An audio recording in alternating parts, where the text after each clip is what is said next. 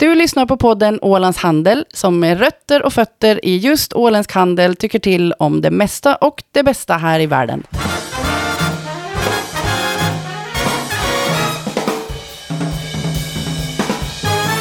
Då säger vi välkomna till podden Ålands Handel. Eh, Jag heter Fredrik Rosenqvist och med mig i soffan idag har jag Anna Karlsson. Hej! Hej, hur mår du idag? Ja, bra. Det är lättast att säga så va? Jag vet. Orka gå in på detaljerna. Jag, jag, jag sportar med att att säga, när folk frågar så här, har du haft en bra sommar? Så säger jag nej. Och det blir jättekonstig stämning. Så jag ska Mm. sluta med det. Jag ska säga att allt är bra. Men, ja, men annars fastnar man på det. Nu har vi ändå fastnat här. Mm. Så det spelar ingen roll. Men, men det, allt är under kontroll. Allt är bra. Typ. Mm, Mm. Bra. Eh, och sen har vi med oss en gäst idag, Alexander Jansson, VD och förvaltare på CB Fonder och ålänning i exil sedan några, något årtionde tillbaks. Just det. Fick jag allt rätt nu? Det stämmer nog ganska bra. Exil kanske man kan diskutera, men... Okej. Eh, Borta ja. ålänning brukar vi kalla det. Ja. Du bor i Stockholm och har bott i Stockholm länge. Och i Ja. Uppsala bodde du kanske också ett tag va? Exakt. Jag började i Uppsala för eh, ja, ganska exakt 20 år sedan. Mm. Den vanliga vägen kanske är att man flyttar till Sverige för att studera. Uppsala i mitt fall och där var jag då i en 4-5 år. Flyttade sen till Stockholm då, så 15 år har jag bott där eh, och där är jag kvar. Mm. Eh, och nu tänker alla, hmm, den här killen eh, verkar ju bekant. Och det beror ju på att man har läst om det i Ålands Handel. Här, vårens nummer var det va? Mm. För de som inte har läst eh, den tidningen, kan du, vem är du lite kort sådär? Ja, eh, Alexander Jansson som sagt. Jag är 39 år gammal. Har bott i Sverige då ganska exakt halva mitt liv och andra halvan på Åland, första halvan. Eh, jag ehm, studerade ekonomi i Uppsala. Sen började jag jobba på en ehm, private equity-fond i eh, Stockholm. Och på den vägen kom jag i kontakt med då nuvarande team på CB Fonder, Carl Bernadotte primärt, som hade grundat en miljöfond där kring 2008 då, eh, under brinnande finanskris. Um, och då hade en kollega och jag varit inne på det här med att, att uh, miljö kan nog bli någonting intressant framöver. Då var det inte så många som kanske, eh, i varje fall i finansmarknaden var det inte helt uppenbart kanske. Eh, och eh, då började vi liksom introducera oss lite mer för, för det och matchningsprocesser kring, kring riskkapital och så. Eh, och på den vägen så har egentligen allt rullat på. För sen då Carl hade startat en miljöfond och Save Earth Fund som, som var noterade aktier och jobbade med onoterade först. Eh, och sen då så kom jag över dit och, och, och har jobbat med det då sen, sen 2009. Mm. Eh, bor i Stockholm som sagt med, med Karin och sonen Oskar. Eh, mm. Vad gör du på Åland nu då? För du är ju här Åland. Ja, exakt. Jo, exakt. Ja, vi är rätt mycket på Åland. Vi har en stuga här utanför eh, Mariehamn eh, och eh, åtminstone en gång i månaden är jag nog här, ska jag säga, i snitt i varje fall. Okej. Vad, vad är det bästa, bästa med Åland? Det bästa stället på Åland? Liksom, sådär.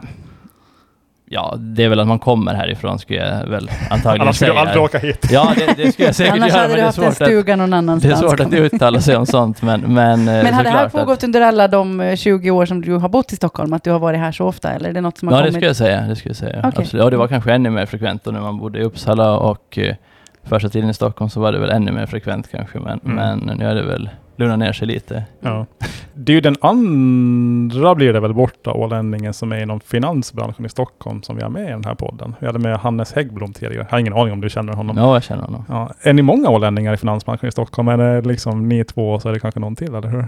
Har du någon koll på det där? Det är, kanske, det är en ganska stor bransch sådär. Men... Ja, nog finns det ju en del. Eh, Mm. Sen eh, vet jag inte om jag kanske, nu kanske jag glömmer någon pinsamt nog här, men, men det finns nog några som kanske både, om man tittar på noterat och onoterat då, eh, som, som cirkulerar där i, i, Mm. i, i de områdena. Ni har ingen sån hemlig klubb som ni liksom... Nej, jag, jag, jag är inte inbjuden till Nej, den nej okej. Ja, men ni får...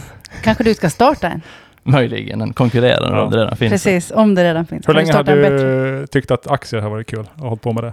Eh, ja, det är nog egentligen så länge jag kanske kan komma ihåg så här liksom tydligt i varje fall, någonstans där i, i tidiga tonår som, som det börjar bli lite intressant. Men Varför då? det, ja, det var väl för att pappa höll på med det och eh, ja, man var där och, och liksom tittade att det här verkar ju intressant av någon anledning som jag kanske inte riktigt vet varför, men i varje fall. Och, och liksom, det var väl lite så här, det var någon form av tävling kanske eh, och eh, det är ju ofta kul att hålla på med tävlingar. Eh, och eh, liksom vem valde den bästa aktien och sådana saker. Eh, och eh, man kan ju tävla med ja, eh, bekanta, man kan tävla med marknaden, man kan tävla på väldigt många sätt och förutsättningarna förändras hela tiden. Eh, så det skulle jag nog säga att var liksom det första. Sen började det väl med någonting lokalt, så då var det väl Ålandsbanken eller Birka eller någonting sånt som man doppade tårna i när man var på banken där med, med mamma och, och köpte, köpte de första aktierna. Och sen vann du aktie-OM Ja, just det. ett år. Och då, då var det ju liksom karriärens höjdpunkt. Då gick det ner Ja, då- från... ner Exakt, det var, det var kla, kla, klass, klassiskt.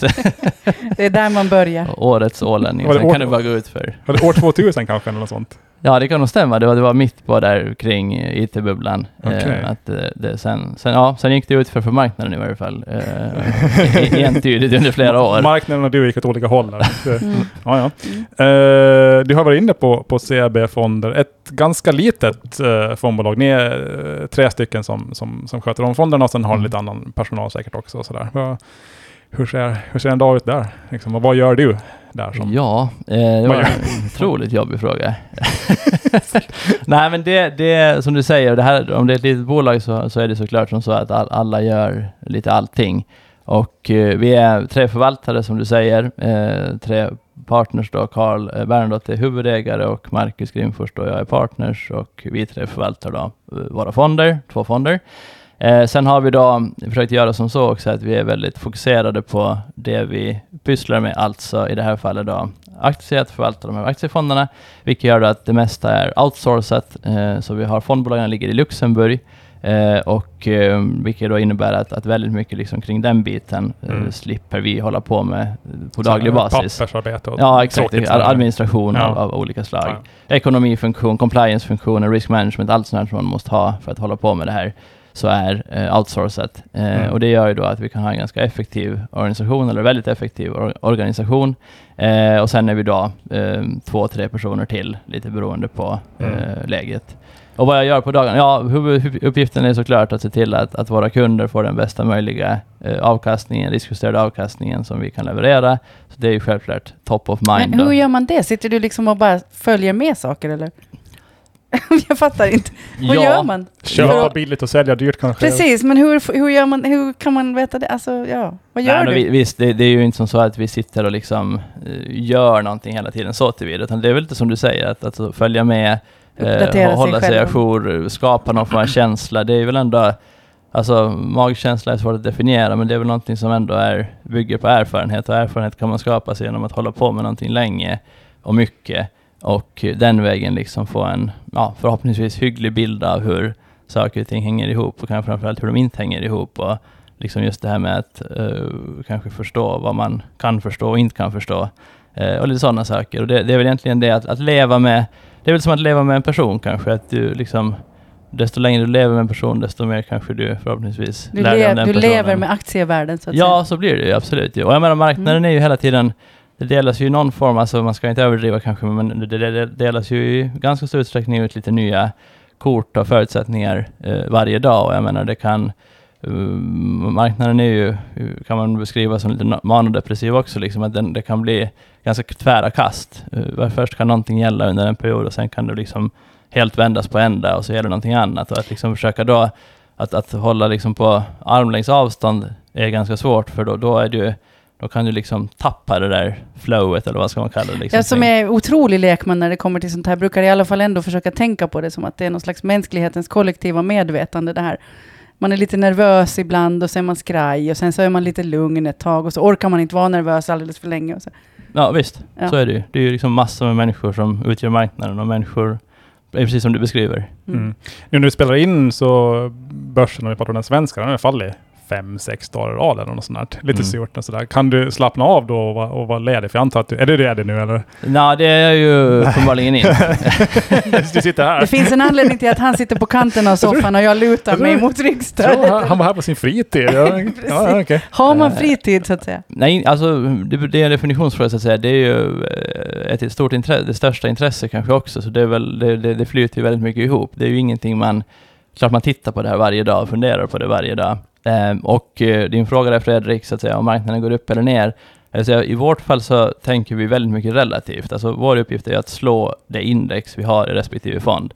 Så om marknaden går ner 20 procent under en sex månaders period och vi går ner 10% då mår vi ju bra. Mm. Alltså visst, businessen krymper väl antagligen ihop, men samtidigt skapar ju det ett ökat intresse för våra fonder, vilket gör att vi kan få antagligen större, då, mer inflöden i fonderna. Så det är väl, man kan egentligen inte bara säga absoluta tal, utan det är snarare hur, Mm. hur beter sig fonderna i upp respektive nermarknad. då. Och där är ju också vår filosofi att vi ska försöka klara oss bra i en fallande marknad. Mm. Ehm, Ja, där kan alla ålänningar förstå. Det spelar ingen roll om jag har det jobbet, bara någon annan har det värre så är det liksom. Ja. Eh, jag vet att när jag pratar med dig om, om er syn och er filosofi på aktier och när ni köper och hur, vad ni köper och när ni säljer, hur ofta ni säljer, hur ofta ni köper. Så jag, jag blev lite så här inspirerad för du och ni, ni har ju ett, ett väldigt långsiktigt tänk. Eh, och vi kan prata mer om det sen. Så här. Du, du gjorde en liknelse med en tvål, att man ska inte gnugga på tvålen för ofta, eh, för då blir det ingenting kvar till, till slut och sådär.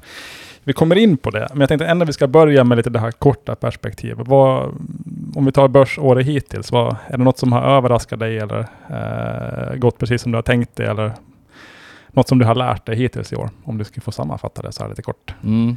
Nej, men det är precis som du säger, att, att vi försöker ju ha en, ett långsiktigt perspektiv. Och om man tittar på vår omsättningshastighet så landar det väl någonstans mellan 5 och 10 år i snitt, hur länge vi brukar hålla aktier. Och, och då blir ju det där med, som du sa Anna, att eh, liksom, vad gör man på dagarna då om man, ska, om man håller en aktie i snitt så länge? Liksom, det, det blir ju väldigt mycket då dödtid om man ser det rent liksom, tekniskt.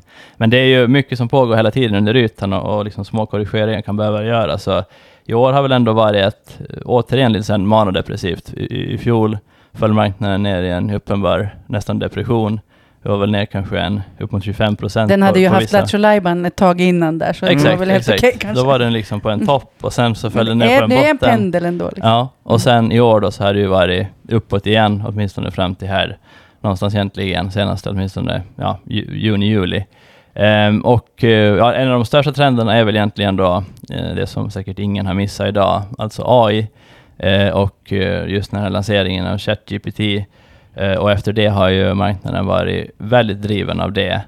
Inte bara så att säga att, att man liksom har sett en, en otrolig potential i, i det som kan påverka liksom allt i princip, men också att idag vissa bolag, eh, framförallt de stora techbolagen i USA, har återigen tagit på sig ledartröjan, eh, faktiskt på ett sätt som vi aldrig har sett tidigare. Alltså marknaden är extremt koncentrerad. Några få bolag har i princip drivit hela marknadsuppgången, framförallt i USA. Mm. Eh, så det är väl en, en, en av de absolut tydligaste trenderna.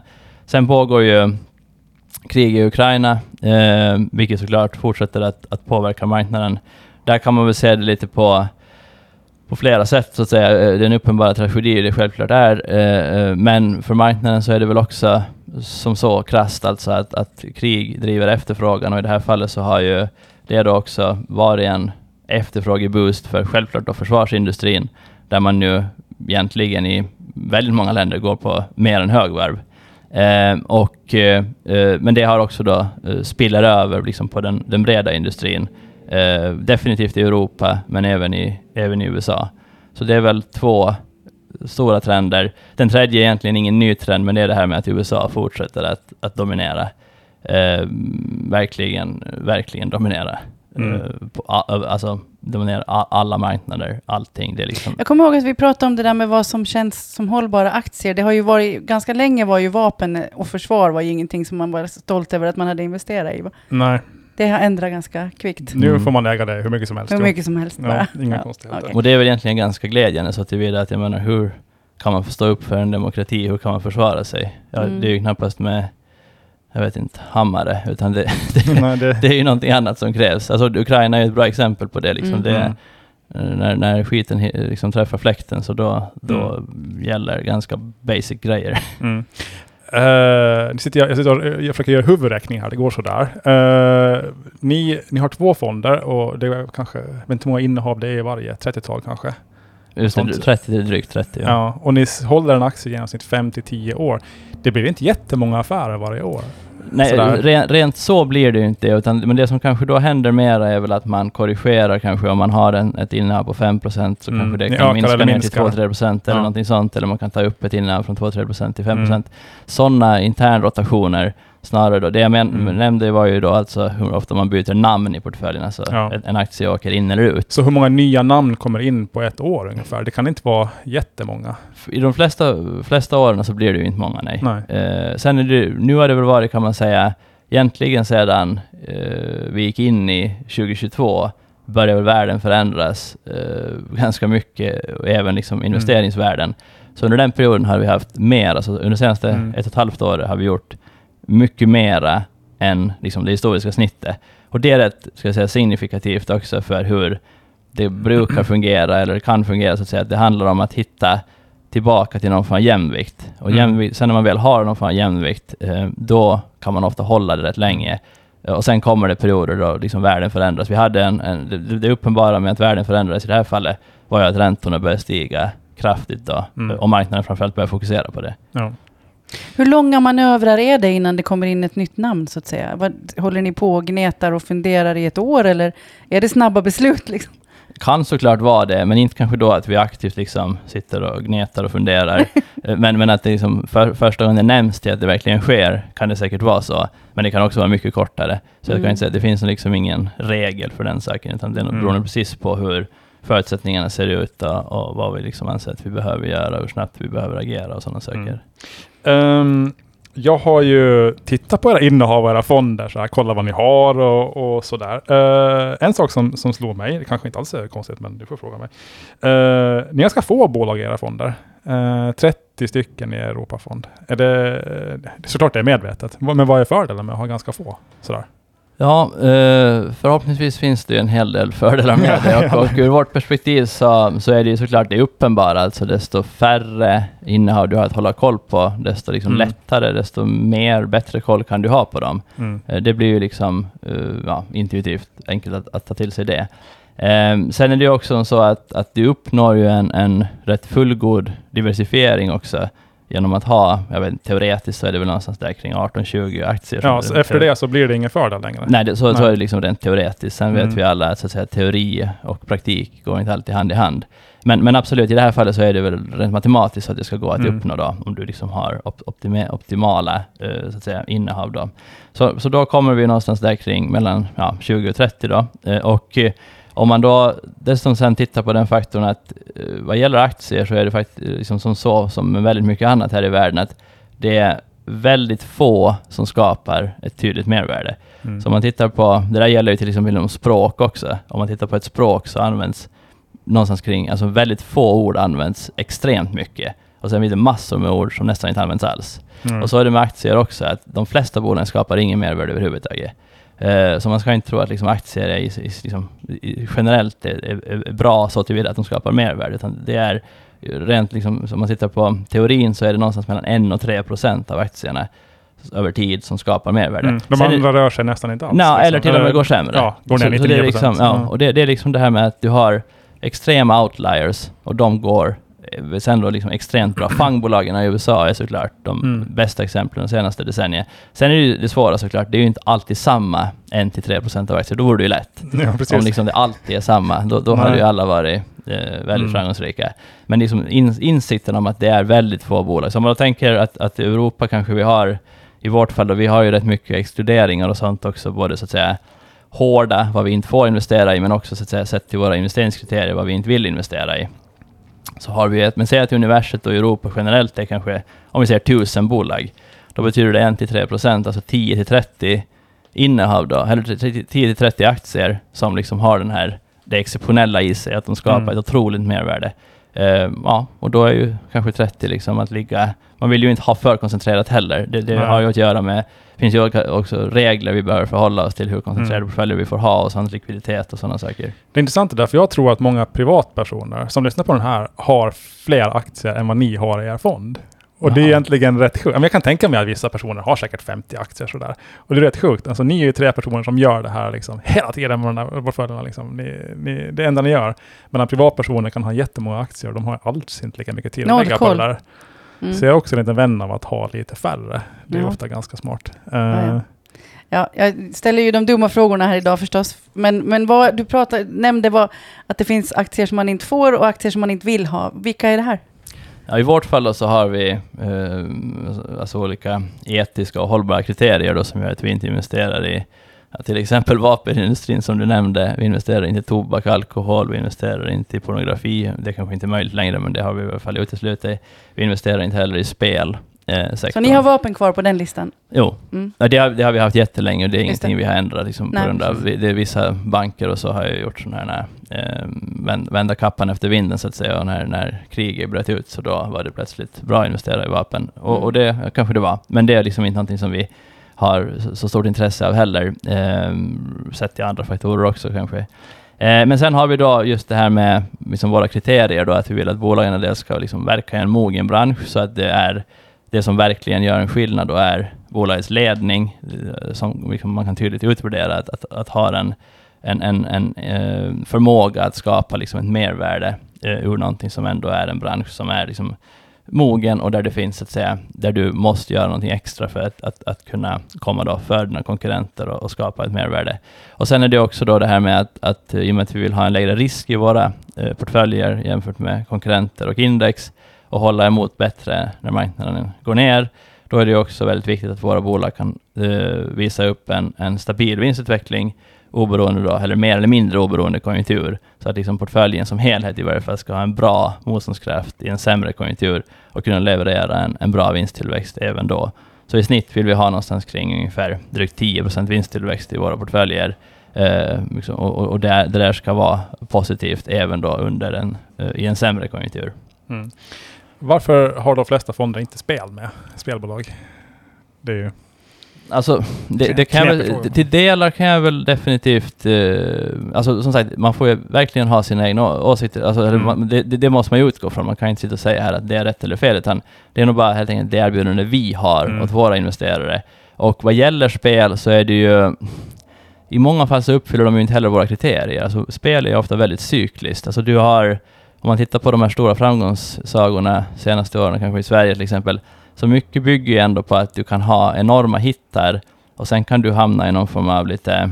Eh, mm. liksom, du misslyckas med ett spelsläpp. Mm. Då blir det nästan som ett patent det där. Så du, ett bolag som är helt beroende av sitt patent, det är också ja. väldigt binärt. Eller någon sån här oljeprospektering, att nu hittar ja, exakt, man mitt i exakt, ja. Och så, ja. Så, ja. och då kan det vara uh, verkligen hundra gånger pengarna. Mm. Men, men uh, ofta så kanske det blir tvärtom. Och jag menar, spelsektorn har ju Sen har du den andra sidan då som du tittar med på, på, på alltså dobbel. Eh, alltså, mm. ja, då, då, är det ju kanske någonting med, möjligen då mer oetiskt, men samtidigt är det ju en underhållningsindustri. Mm. Så in, inte det alls liksom så att vi sätter oss på några höga hästar så tillvida. Men, mm. men heller, de, de där bolagen har generellt inte uppfyllt våra kriterier heller. Okay. Ja. Och sen är det, kan man säga någon form av kutym eller konsensus, framförallt med institutionella investerare, så är det ju många som inte vill investera i de där branscherna. Eh, men till delar finns det liksom absolut också spelbolag som tillhandahåller bra grejer. Alltså jag menar herregud, det är ju, genom spel kan man ju lära sig mycket också. Det finns ju mm. sådana spel också som man faktiskt liksom kan, kan utbilda sig mm. genom. Eh, mm. En, eh, en annan grej som stack ut ur, era fonder som jag noterar är att eh, ni verkar gilla industribolag. Bolag som tillverkar saker helt enkelt.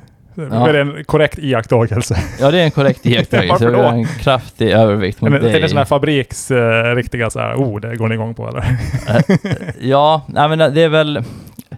Det är väl kanske det är en väldigt korrekt observation. Eh, en sak kanske då att vissa av de här klassificeringarna, vi använder ju MSCI då som är en stor leverantör, mm. så vissa klassificeringar ska jag inte säga att det är riktigt korrekta. Alltså, de är industri, men de egentligen är de inte industri, så det är inte några fabriker som står som och tillverkar någonting. Nej, nej, nej, utan det är en sektorklassificering då som inte vi gör, utan som den här indexleverantören gör. Mm. Men i många fall så stämmer det ju, eh, absolut. Och det är väl, jag menar, om man tittar på Europa då, så är väl det kanske en av de liksom grenarna som Europa är hyggligt bra på. Mm. Liksom, industri har väl varit lite det som har varit Europas, ja, kännetecknande för Europa.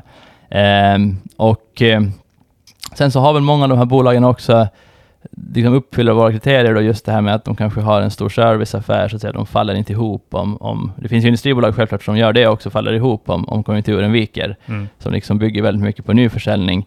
Men många av de här bolagen som vi äger så har tydliga strukturella tillväxttrender som de gynnas av, men också då eh, serviceaffärer och sånt som gör att de kan ha rätt bra intjäning, höga marginaler och också en, en hygglig visibilitet. Va, vad betyder det här? Det betyder alltså Kone, som bygger hissar och sen så måste hissarna servas. Mm. Det är ju ett jättebra exempel. Även om det inte är ett, kanske ett, ett bolag som vi har. Men Nej, den sektorn men det är är ju... samma Absolut, grej. och Liksom. den sektorn är ju egentligen ganska också bra exempel som de flesta känner till. I och med att de flesta har åkt i en hiss. Ja. Och då har man sett att det är antingen Conne eller Schindler Ja. som tillverkar de här hissarna. Och så då står har- det med ett sprittusch där ett årtal när det var checkat Mm. senast. Vet Mm. ni vad ni två har gemensamt? Nej? Ni äger båda Novo Nordisk. För Mm. den är era, en av era största innehav i fonden. Gratulerar får man ju säga till er båda då. Verkligen. Ja, ja det var sweet. Nu har Varför- jag kanske inte riktigt lika mycket pengar investerat förstås, kanske som ni har, men, men lite i alla fall. Mm.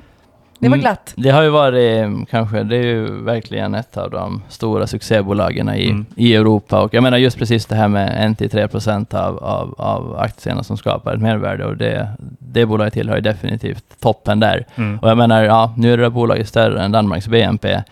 Om man tittar på den danska börsen också så har ju den krossat Men, men å andra sidan, allt. det var ju väntat, tänker jag. Det var så jag tänkte. För jag tänker ju inte så mycket när jag köper aktier oftast. Nej. Men jag tänkte så här, kan man lösa det här med att folk känner sig tjocka? Mm. Då, måste man, då är det ju lugnt alltså. Då är det ju bara hemåt sen. Försöker du snacka in det på deras fondfirma här att de ska liksom anlita dig? Anlita mig? Nej, Ja. det tror jag inte man ska göra. Absolut inte. Ja. Ja. men det där är ju en fantastisk grej, alltså just med att man har, alltså diabetes och, liksom insulin har ju varit deras stora grej då under, Mm. under all tid. Men nu det här nya då, medicinen som, som man kan använda mot, mot övervikt då, det är ju, och, och just det kanske paradigmskifte att övervikt nu har blivit klassat som en sjukdom. Mm. Eh, tidigare var det kanske mer en livsstils, liksom, eh, att det var ja, ut och träna eller ändra mat. Men nu är, liksom, nu är det medicinskt istället, att, att man ska Mm. få behandling för det. Ja. Och jag menar de två trenderna, det är ju nästan så, de hänger ju såklart ihop. Men, men fetma är ju liksom, jag vet inte, jag tror om man tittar på BMI så är väl det i princip, varenda ett land har väl i snitt liksom för högt BMI. Mm, så det är en, verkligen, en, det här är ju bland det största man Mm. kan hålla på med verkligen. Ja. Ehm, är det några andra innehav som du och ni känner så väldigt så spända och håsade kring? Eller något som du vill nämna speciellt som du tycker att det här är jättebra? Förutom Novo Nordisk då. Det är ju, Ja, ett annat bolag som är lite på no, alltså inte, inte som gör samma sak, men som är så här väldigt outstanding och har en marknadsposition som är helt unik. Det är ju holländska ASML mm. som tillverkar och det är kanske också ett bolag som kanske man känner till. Eller åtminstone den sektorn känner man till i och med att de tillverkar då, eh, de eh, vad heter det nu, maskinerna som används av TSMC, det, det taiwanesiska bolaget då, Mm. eh, som, som till i princip är liksom en av huvudpelarna kring hela halvledarsektorn. Så det här är liksom enormt högteknologiskt. De är i princip monopolist på de här maskinerna. Mm. Eh, och de det är liksom, om det, ska vi säga att det, om det bolaget skulle stängas ner, liksom, om man leker med tanken, så skulle det väl få nästan störst inverkningar av alla bolag i, i världen In, inga ska gå att tillverka längre typ. Nej, egentligen alltså, i och med att hela liksom, halvledarsektorn är så Mm. otroligt, finns överallt. Eh, allt, jag menar AI till exempel då, som Mm. är en stor drivare nu, allt sånt ska ju liksom stoppa Mm. och, och deras maskiner då är helt nödvändiga. De har i princip över 90 procent av marknaden. Eh, så det är ett väldigt unikt bolag också. Mm. Eh, och som Hur också blir det så? Hur kan det vara ett bolag som är, har helt i princip monopol på någonting Ja, som är så enorm- pass viktigt? Alltså? Enorm, enorm teknikhöjd. Eh, det här är ju... liksom- Ingen annan kan, Nej, exakt. Ingen och det går kan. inte idag att starta ett bolag och bara, jag tänker börja konkurrera. Ja, allt går väl, men, men som sagt, många har försökt. Eh, kineserna försöker dag och natt, eh, men eh, de har inte lyckats hittills. Och, och det är ju, jag menar, det där är ju också, idag är ju det där geo, geopolitik liksom toppen av geopolitik. Att det här är ju någonting, tekniker som kineserna försöker bemästra, komma över, få ordning på själva, i och med att de alltmer utsätts för olika Alltså man försöker stoppa deras utveckling på olika sätt, framförallt inom det militära. Och det här är återigen saker då som är helt avgörande för att liksom Mm. vinna det racet. Mm. Så det går inte att komma ikapp helt enkelt. Man är varvad och omkörd.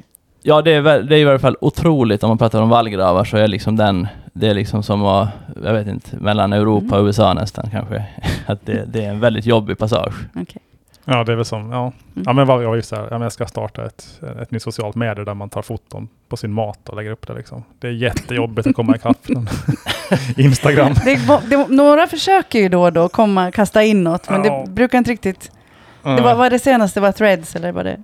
Eh, ja, just ja. På Som Insta, kom, ja. kom och gick på en vecka eller vad Mm, ja. Mm. Men sen kan jag väl nämna, mm, Liquide är också ett franskt bolag. Det är väl lite mer så att säga klassisk industri då som, som tillverkar helt enkelt eh, industriella gaser. De har en väldigt, eh, väldigt, väldigt fin affärsmodell så tillvida att de egentligen är helt skyddade från till exempel inflation då, som är ett stort tema nu. Eh, I och med att de, har, de, de kontrakterna eh, bygger på att de hela tiden kan inflationsjustera eh, och mer därtill.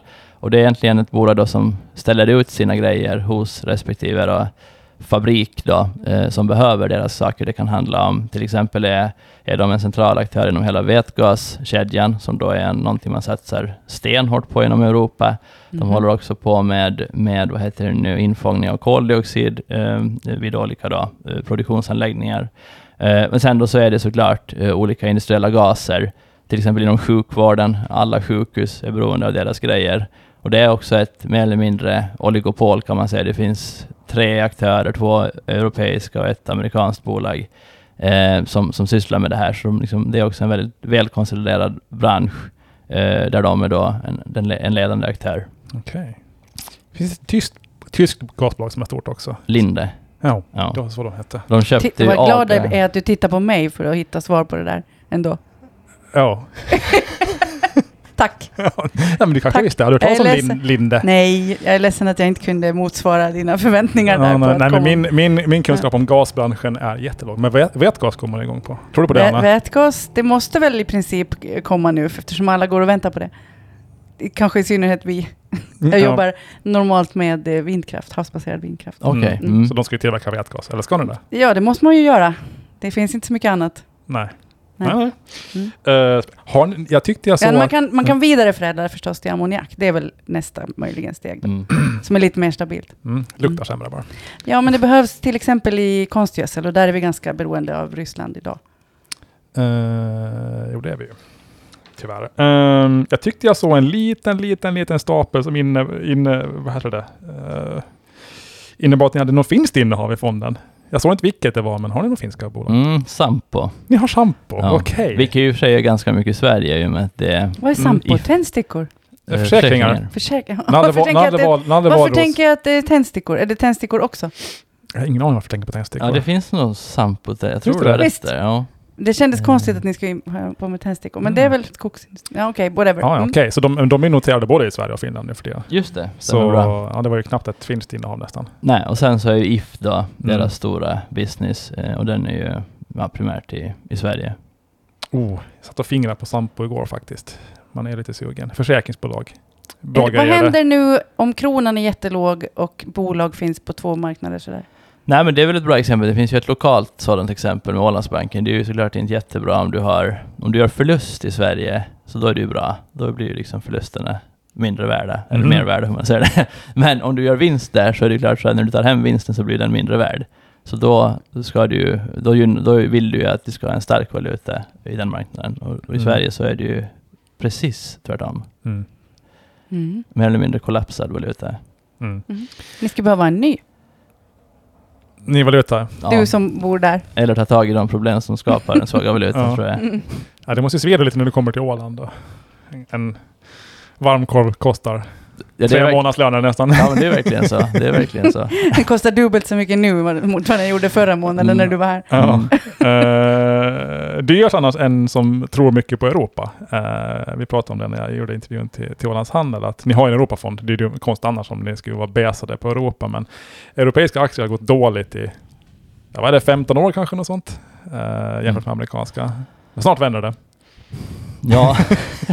Nej men det där är ju, jag tycker det här är, det är väl eh, faktiskt någonting som det diskuteras eh, allt för lite av och det skulle väl kunna vara en, en, en podd liksom, Mm. att bara tala om de här sakerna för det är ju verkligen, framförallt vi som lever i Europa bör ju verkligen fundera över det här och jag tycker att eh, ja, ni som journalister ehm, bör liksom verkligen ha fokus på det här, för, för det är någonting mycket allvarligt som pågår. Jag menar, visst, alltså det här med, finns väl någonting som, som heter att eh, amerikaner lever för att arbeta, europeer arbetar för att leva.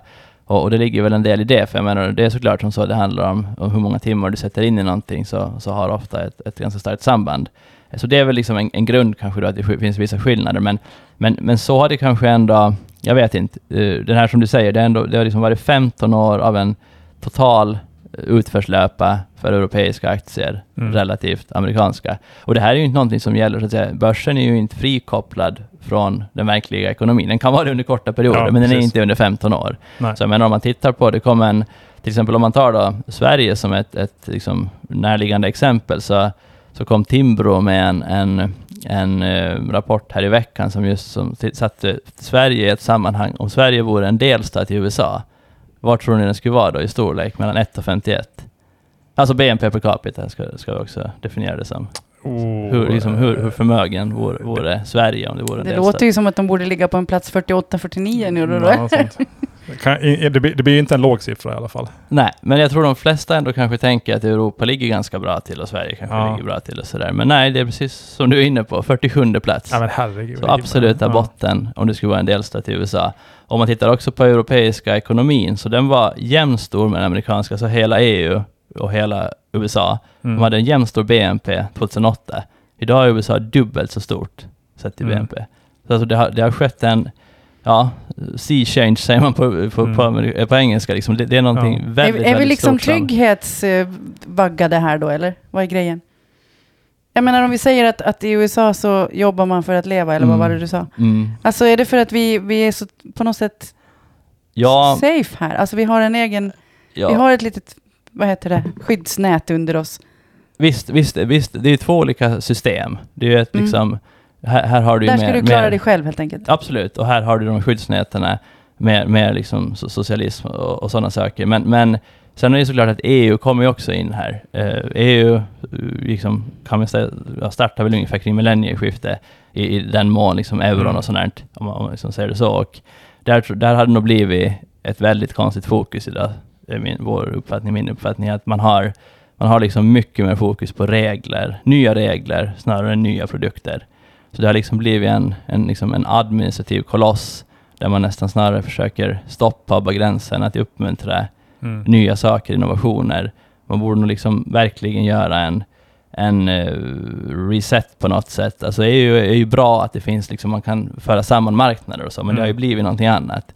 Det, det är liksom... Det, Europa har ju gått väldigt dåligt sedan euron infördes. Och det, sen kan det ju vara en slump, men... Det kan absolut vara en korrelation och inte en kausalitet, Ja. absolut. Men, men jag tror att eh, det, man bör nog titta på det där, för det, det, det känns också som så att ingen riktigt ifrågasätter det där, för då liksom... Nej men så är det ju, åtminstone uppfattar jag det som att i det allmänna medvetandet så är ju EU egentligen bara en hoper med regler som man ska förhålla sig till. Och som egentligen stoppar upp saker. Ja, framförallt när, när det där börjar liksom gå ner på detaljnivå. Du kan ju ha liksom någon form av handels liksom, och, och liksom regler gentemot andra marknader och så att så här ska vi, så liksom handelsavtal se ut och sådana saker. Men det där har ju allt med blivit att du går med på detaljer, detaljer, detaljnivå och, och då, då blir det någon form av lite sotdöd över det där. Så jag tror att, att det där skulle man eh, Mm. behöva verkligen slå sönder lite och, och, och, och snarare känns det som att man nästan går ännu hårdare in på den här vägen eh, och att man väldigt svårt att kritisera EU, utan att liksom då, då stämplas folk till höger och vänster som, som populister och, och, Mm. och sådana saker. Och det där tror jag att om man inte kan idka självkritik, då är man ju ganska farligt ute. Om man är lite så här djävulens advokat och, och, och försöker liksom tänka ur en annan synvinkel. Kan det bero på lite otur också? Jag ska förklara hur jag menar. För om vi, okay, vi tar de senaste 15 åren. Vad, vad är det liksom som har, har, har skapat värde och vilka liksom bolag gått bäst? Det är ju teknikbolag. Alltså det har, ju- här har ju varit teknikbolagens stora liksom era. Teknikbolag är ju Missavon liksom varumärken. Det är det som USA är bäst på. De är ju jättebra på det här. Och i Europa så är vi bra på, på industri. Där har vi å andra sidan fått liksom jättehård konkurrens från, jag menar, Kina kom med i WTO, nu minns inte när det var. Eh, Det var väl också för... 2002 typ. Ja, det var ju också i samma skede och där liksom man flyttade ut produktion dit och sådär. Så Europa har väl haft lite oflytt kanske också. Kanske det, kanske det bara vänder av sig själv, eller? Det liksom... Ja, alltså det, så har det ju varit historiskt. så Det har ju varit cykliskt. Om man Ja. tittar liksom med data då från, från 70-60-talet så har ju det funnits en cyklikalitet i Europa och USA under vissa perioder då, eh, 50, kanske upp till till och med 10 år i vissa fall, har då en- endera marknaden gått mycket bättre än andra. Mm. Men det här är ju nu liksom något som är, vi har aldrig sett något liknande förut. Det var det jag tänkte säga. Hur kan, kan man verkligen titta på cykler från 60-talet nu?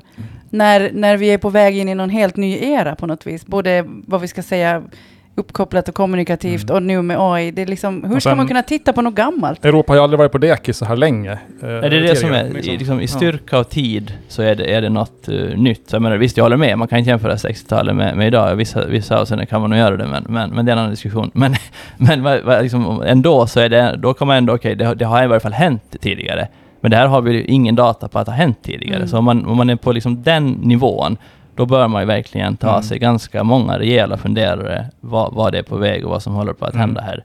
Eh, och sen, sen jag menar, jag tror det, det är en bra poäng det där med Alltså att på något sätt, jag menar titta bara på den här saken med, med kriget där då. Alltså det är ju, man har ju på något sätt outsourcat eh, skyddet också. Man, man är ju in, man är ju, Europa har ju ingen förmåga att försvara sig heller, utan allt hänger ju på USA. Mm. Så man har ju, det här med att, ja, vad har man i sin egen lyckas med? Alltså man behöver ju verkligen karska upp sig och inse här att, att det får vara slut på det här och liksom hålla på och haka på någon annan eller liksom ligga i kölvattnet eller liksom försöka på något sätt den vägen. Utan man måste ju ta tag i sina egna grejer och se till att man, är, man kan, liksom kan stå upp för sig själv. Mm. Det är nog bara ett exempel, alltså just Mm. med krig, men, men många saker som, som är rätt uppenbara, att man, man, liksom, man, man, man är inte riktigt man är inte on top of it. Liksom. Mm. Antifragilitet, eller vad är det du kallar det Fredrik? Mm. Mm. Jag hade ju en rant om Sverige här under lunchen. Ja, jag, ska, jag ska inte upprepa den. Varför då? Nej, men jag tänker att... Nej, men jag ska sammanfatta den lite kort. Ja, det tycker jag. Jag, jag sa väl någonting i stil med att Sverige är ju typ så här världens bästa och världens sämsta land samtidigt. Eh, Om man kollar på Sverige, liksom entreprenörskapet och ingenjörsandan och det humankapital Sverige har och, och det finns en massa liksom grejer som man är världsbäst på. Men sen tycker jag då, eh, för att uttrycka det med att landet är ganska misskött i många avseenden. Och jag liksom, Valutamarknaden ger dig rätt. valut, ja, det är ju så här aktiekursen på ett land. Och liksom hur är, det, hur är det ens möjligt att ett land som har så här mycket som talar för sig går så där kast? Eh, jag vet inte. Vad tror du? För det, det är, ja. Det där är en, också nästan en egen podd. Jag har väldigt Ja. mycket att säga om komma- vi saken. måste börja komma oftare, men, men, men visst, alltså det, det, det, där tror jag också kanske att det fanns någon form av... eh, Det du säger är ju absolut rätt. eh, Och eh, jag tror att man kanske hamnar i någon form av lite eh, hybris-situation också. Mm. Alltså saker och ting som går väldigt bra under lång tid börjar du på något sätt kanske tro att det är självspelande pianon Mm. att vad du än gör så kommer det att funka. Och sen så gjorde Sverige saker och ting som gjorde, visade sig vara väldigt, väldigt eh, katastrofala för Mm. landet och där man då inte riktigt, tror jag, hade den insikten om att det här faktiskt, det finns någonting, det, det är ingen naturlag att Sverige ska gå bra. Nej. Det är hårt arbete varje dag, hela tiden liksom, som, Mm. som skapar den framgången. Och sen, det går jättelätt att, att liksom förstöra och riva ner sådana saker. Mm. Eh, väldigt svårt eh, att bygga upp. För man är ju Vad pratar vi om för katastrofer? Nej, men olika politiska beslut utan att liksom, jag vet inte hur mycket vi ska diskutera Nej, det blir, den saken. det men blir så mycket jag, tror- politik. jag tror det men blir väldigt mycket politik, Mm. men, men jag menar, man har gjort en massa saker som uppenbarligen har, har varit tokigt för landet. Det, det är liksom rätt entydigt idag, alla som följer Sverige. Det, det, det, det är liksom, läget är inte bra. Nej. Det är inte bra. Och det kan, jag kan bli upprörd på massa olika saker. Det är hyresregleringar och det är hur Riksbanken agerar och det är lite sådär att man låter folk få bränna koraner lite här och där och allt möjligt sådär. Man har ju vant sig med att Sverige ska vara bäst i Europa, ha högst tillväxt i Europa, ska vara det här liksom mönsterlandet. Men nu är man ju bland de sämsta, alltså så här för tillfället. Och det är ju Mm. ja, jätte, jättekonstigt. Anna, har du någon? Jag måste lugna ner mig här nu. Ja, ska du lugna ner lite? Jo, men jag hade en fråga som kanske blir lite personlig sådär, men du pratade i början här om, om tävlandet och att det var vad som kanske gjorde att du blev intresserad av, av aktier och börs från första början. Eh, jag tolkar det som att du är någonting av en tävlingsperson då och gillar det här. Tar det här sig uttryck på något annat vis i ditt liv?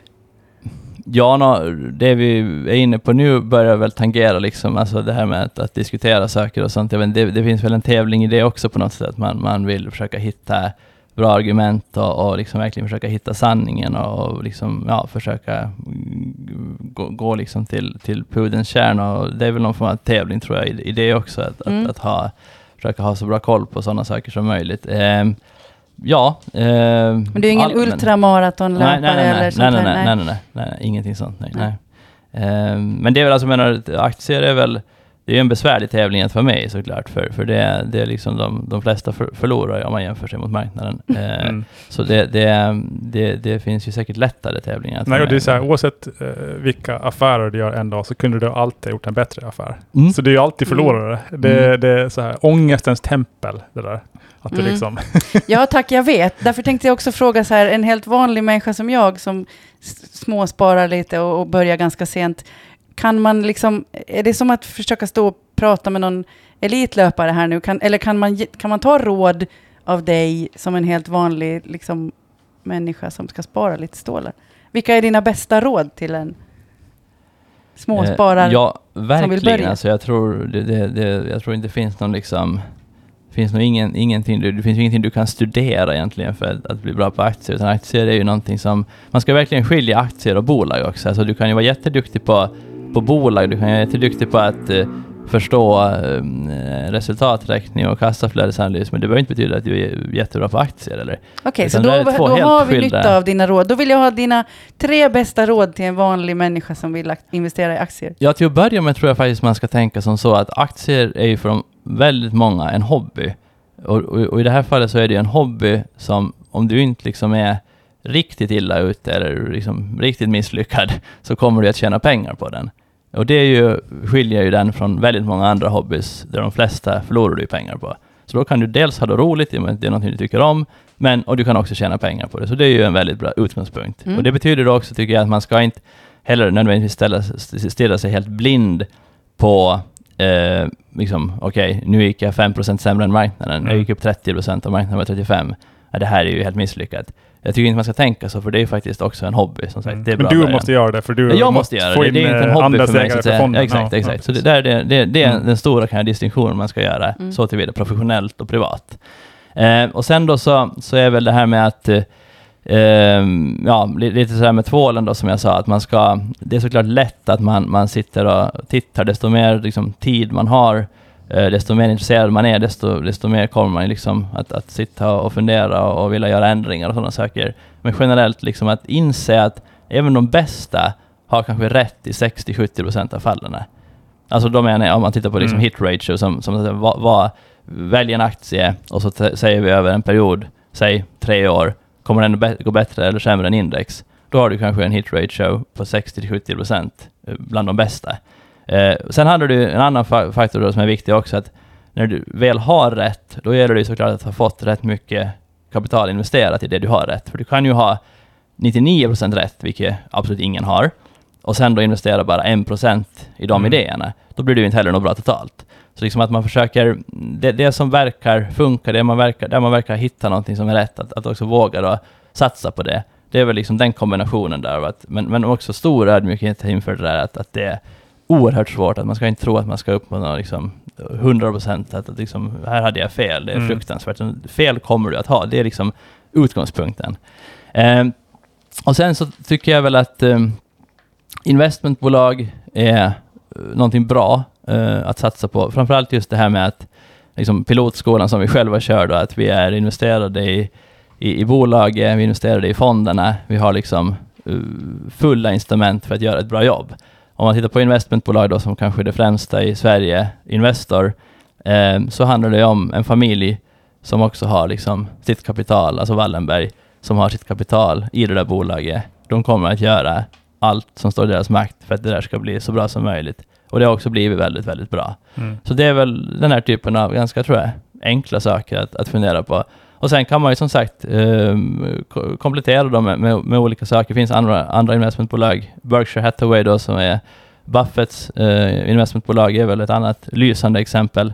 Eh, och så finns det såklart andra också som, som, som kan vara intressanta. Eh, Beroende på också lite om man vill ha någon nisch då. Investor är ju ganska mycket Mm. industri och, och, och sånt. Eh, och så finns det då andra som kan hålla på med mer eh, teknikbolag och så då, som Kinnevik till exempel.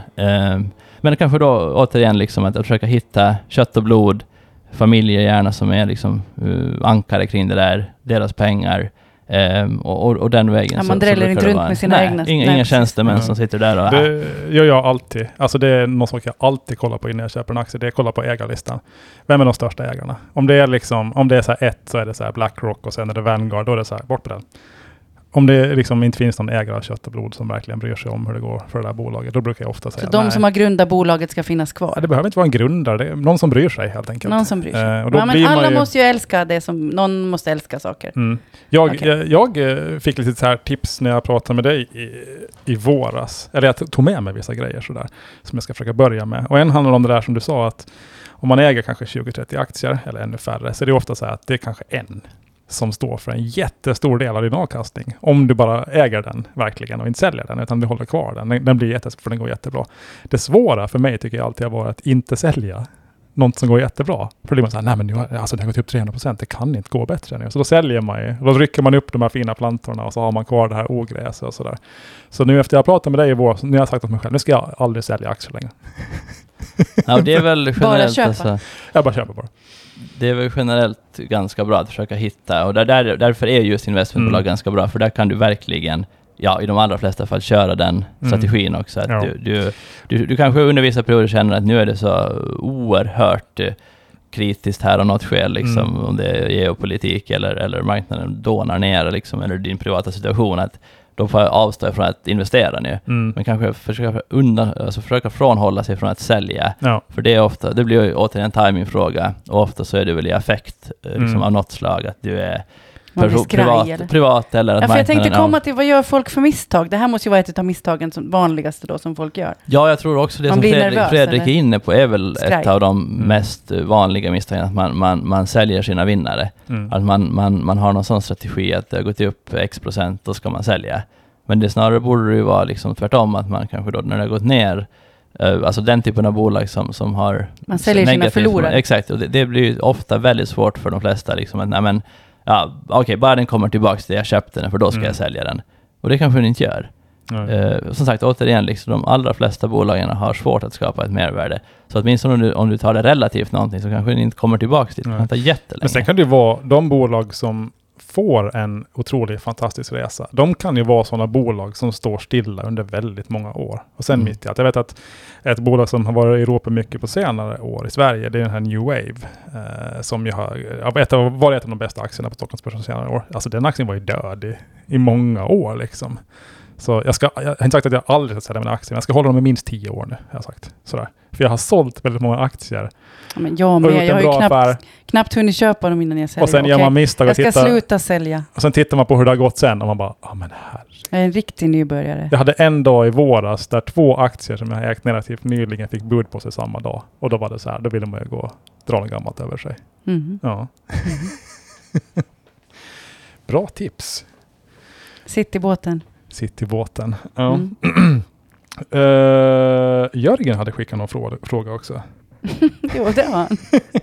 Mm. Eh, vad skriver han? Eh, Big Short kändisinvesteraren Michael Burry, ja just det, han som var i den där filmen. Hans Zion Capital har investerat eh, i Star Bulk Carriers. Är shipping på väg att bli hett igen? Jag tror ingen människa kunde undvika att tro att den där var från Jörgen. Äger ni någon shipping? Till och med på Nej. distans så ställde han Det- sjöfartsfrågor. det- Om ni inte gillar cykliska bolag så tror jag ni håller ifrån shipping va? Nej, det är väl väldigt korrekt observation. Jag menar, det är väl, vi har ingenting i Norge till exempel heller. Och det är Nej. väl, eller ja, vi har en liten position i Tomra i, i miljöfonden, men vi har liksom deras eh, riskbusiness är ju i princip eh, ja, framförallt shipping då, men också Mm. olja, gas och sen då eh, fiskeodling. och, och alla de där är ju rätt eh, hög business, eller hög risk business. Ja, för, för jag verkligen. menar, även i fiskeodlingar så Det kan kommer du få lax, en... laxlusar i, Ja, exakt. ja, och sånt. Ja, så nej. Eh, nej, shipping är ingenting man gillar sådär egentligen. Det kapitalintensivt och cykliskt, det brukar vara. Ja, vi har väl lite exponering mot det då. Till Alfa Laval har vi ju i, i miljöfonden, de har ju såklart en del eh, marin exponering, men Mm. det är ju också lite av ett sorgebarn för dem, så säga. Mm. det är ju en besvärlig industri. Eh, och jag vet inte riktigt, jag kan inte komma på något. Så även de här, alltså kryssningsbolagen är väl, eh, skulle man ju kunna tycka, att det kunde vara rätt intressanta.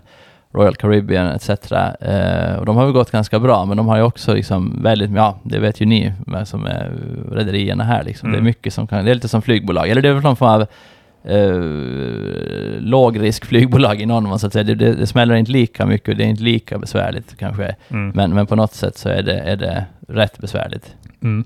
Eh, jag hade en eh, delvis traumatisk upplevelse i, var det igår? Det var igår.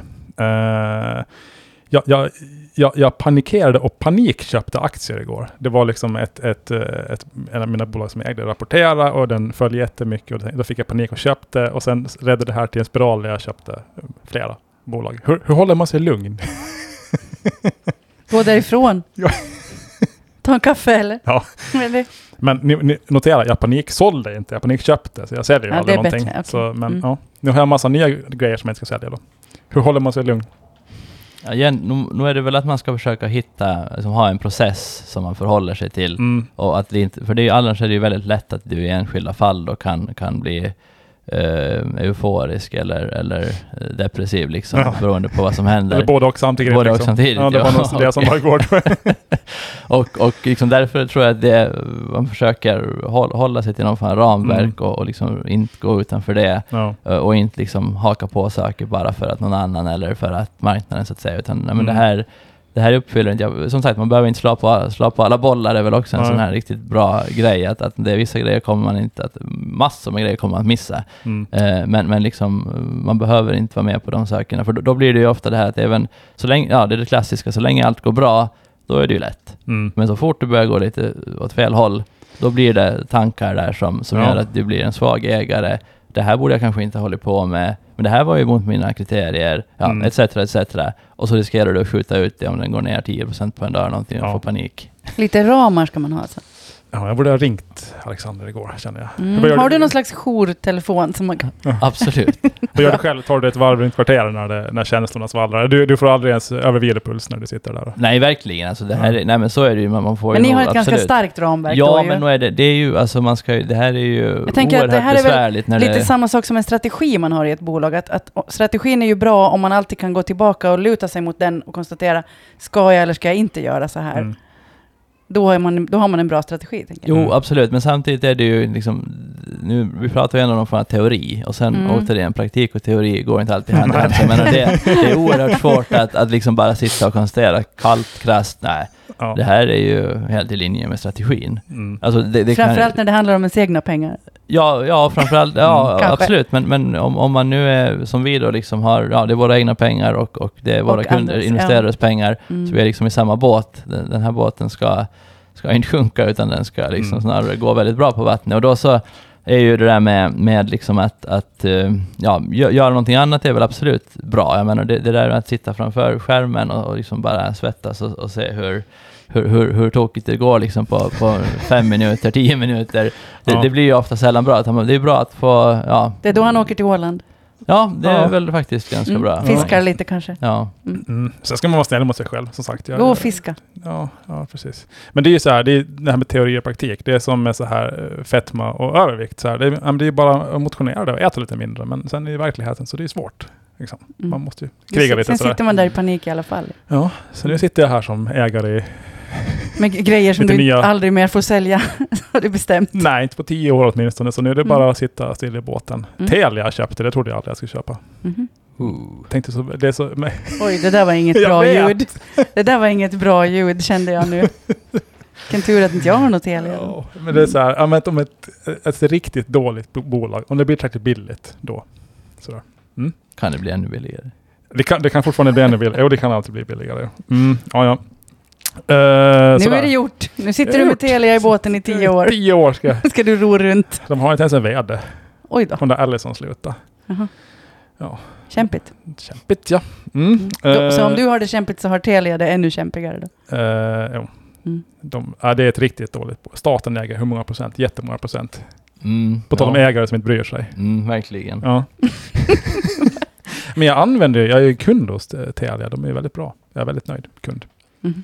De äger ju TV4 också, gör de inte? More. Ni hör att jag Exakt, har ja. researchat det här jättebra innan jag köpte. Det var verkligen i ren panik. Mm. Och ändå sitter du här och har panik idag nu då. Mm. Sen köpte Mm. jag lite probiotika-bolag också. Magen, det är bra. Ni vet när man har panikkänslor och man får magsyror och sånt så Mm. kan man ju tänka sig att de inte Det är prebiotika som är grejen nu. Mhm. Jag vet Mm. inte vad skillnaden är. Ja, alltså prebiotika, det är på något sätt det som ska hjälpa probiotikan att komma igenom magsyrorna och ner i tarmen tror jag. Okej. Mm. Mm. Man måste ha tabletter som har både och. Ja, ja. Det låter jättebra. Jag, tänk, jag tar med mig det nästa gång jag, Jag får tror panik. att man får inte, på något sätt har jag någon gång hört att man får inte använda begreppet prebiotika här. Jaha. Det finns i Sverige vanligt, att man Okej. använder Pro och Pre i samma produkt, så att säga. Mhm.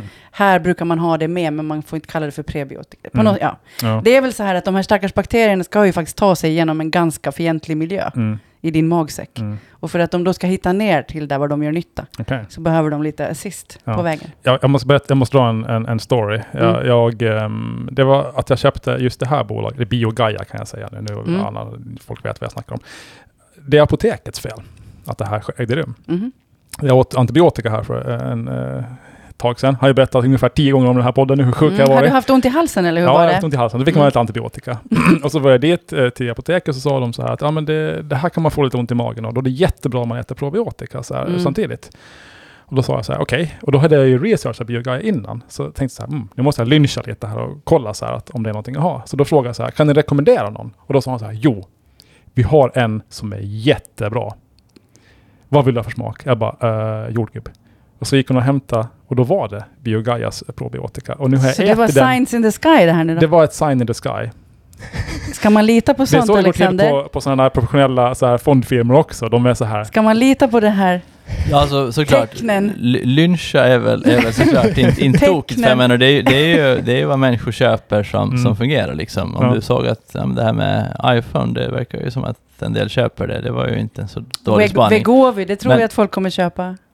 Ja, Det är nu- Novo Nordisks eh, produkt. Ja, ja, ja, just det. Och, Mm. och, men, men, men samtidigt är det ju såklart, alltså, återigen, det, det går ju att sälja produkter med dåliga marginaler och, och Ja. dåliga affärsmodeller och sådana saker. Ja, det kan vara jättebra Så det, jag menar, som- Telia har ju många kunder. Ja. Men det har ju inte hjälpt. Liksom. Så menar, det, det, det, det, det där är ju, gäller ju verkligen att hitta en, en kombination där. Att det är en produkt som verkligen många vill ha, men också då också bolag lyckas tjäna väldigt mycket pengar Och där längtar att Telia kommer att gå tusen procent och ska bjuda in dig tillbaka och säga att vad var det jag sa? Nu?" Ja, nej, men det kommer det inte att hända. Men, Det blir Mm. ingen återkomst. där. Jag hörde idag, vad var det? Det var, det var någon podd. Det handlar om någon affärsidé som har kommit på TikTok nu va? Där du kan sälja olika, alltså du kan sälja till dina följare saker. Mm. Och då har det kommit någon trend där var man sitter och har olika ljud som man upprepar. Alltså det här är ju en sån icke-business-idé, så man förstår ju knappt. Men då var det, det är det någon tjej som har gjort jättemycket stålar på att sitta och säga så här, yes, yes, yes, yes, yes, yes, typ kostar fem cent. Att hon Okej. säger det. Och så sitter hennes följare och klickar i så här, de vill lägga 10 cent, då säger hon någonting annat. Lägger de en dollar så säger hon någonting som är lite mera kanske utmanande. Mm. Ja, och så, ja. Bananas. Ja, Det där låter volatilt va? Mycket. Mm. cykliskt. Men hon kommer säkert att göra mycket stålar tror Ja, jag. Hon sitter hela dagarna och bara babblar. Hon har olika uttryck då som kostar olika mycket. Mm. Sitter hon och säger de här på Ja. TikTok. Mm. Bra. eh, Ny värld. Ja, ny värld. Nu tror jag måste börja runda av här, för jag tror min skjuts är här snart. Jaha, är det det vi Ja. avslutar för nu? Ja, jag kollar på klockan. Det Mm, bra. står och stampar här, familjen, nu snart tror jag. Tänkte vi ska avsluta med, eh, som vanligt, veckans hyllningar, där vi hyllar någon eller något. Och som Mm. brukligt så börjar gästen. Vem eller vad vill du hylla denna vecka?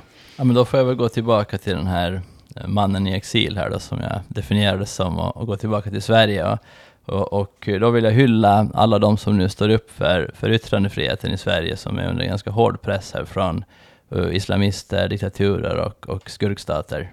Det är definitivt min hyllning. Mm. Mm. En svår balans där mellan, vad kallas det, religionsfrid och yttrandefrihet. Jaha. Jag tror att, att i Finland så lutar man sig mot, heter det trosfrid? Heter Mm, det? trosfrid, ja. Mm. Ja. Att, att därför så kan man stoppa koran, alltså koranbränningar. Okej.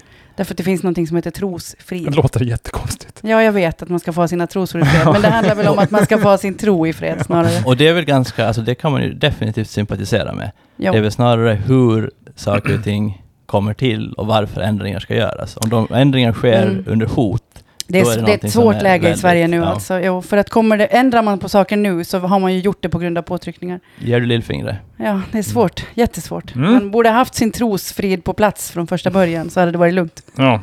Mm.